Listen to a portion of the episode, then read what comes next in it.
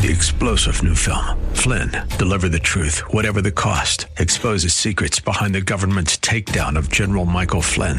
Flynn knew what the intel world had been up to. He ordered the first audit of the use of contractors. This set off alarm bells. He told the truth. He was the most dangerous person for Donald Trump to hire. They had to get rid of Flynn. Flynn, deliver the truth, whatever the cost. Available now. Watch it today. Go to salemnow.com. Salemnow.com. Teach them the truth. This is Mission America with Linda Harvey.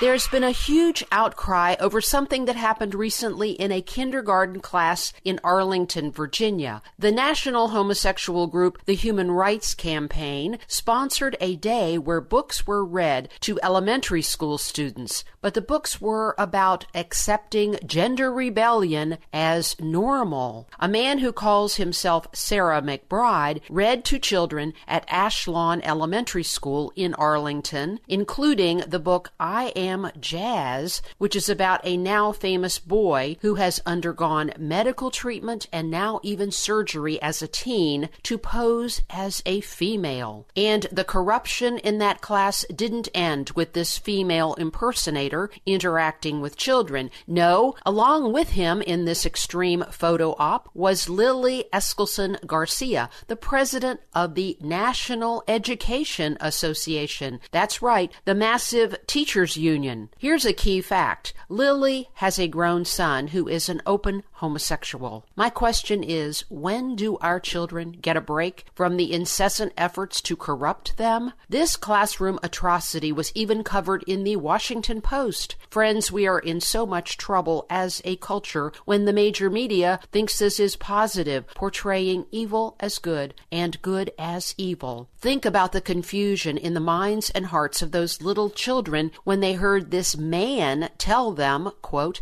I have a girl brain but a boy body. This is called transgender. I was born this way, unquote. They're calling this propaganda the Jazz and Friends National Day of School and Community Readings. Apparently, along with the drag queen story hours, radicals have decided that reading books is an innocent seeming activity that libraries, some schools, and some parents will go along with. How harmful can stories be? Well, if your child begins to have nightmares, wondering if she is really a boy in a girl's body, for instance, it's educational malpractice at the very least, and in my view, child abuse. It's no surprise to learn that the teacher of this class is an openly homosexual man, which brings up a whole other set of concerns. Here's what NEA President Garcia told the Washington Post about standing with transgender and non binary people. Quote, We are sending a powerful message of inclusion, love, and support.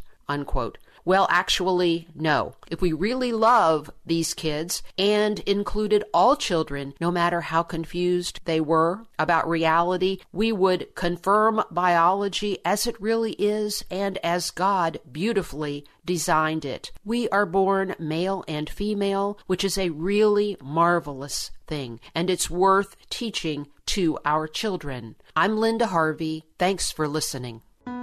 Hey friends, I want to take a quick minute to ask for your help. You know that I report on items relating to children in schools, and most of what I focus on is the homosexual and pro abortion agendas. Well, I'm hoping that if you know of local incidents in your schools, that you will email me. I want to keep people aware so we can all protect our kids. Just go to the contact section at missionamerica.com and send send an email. And thanks so much for your prayers and support.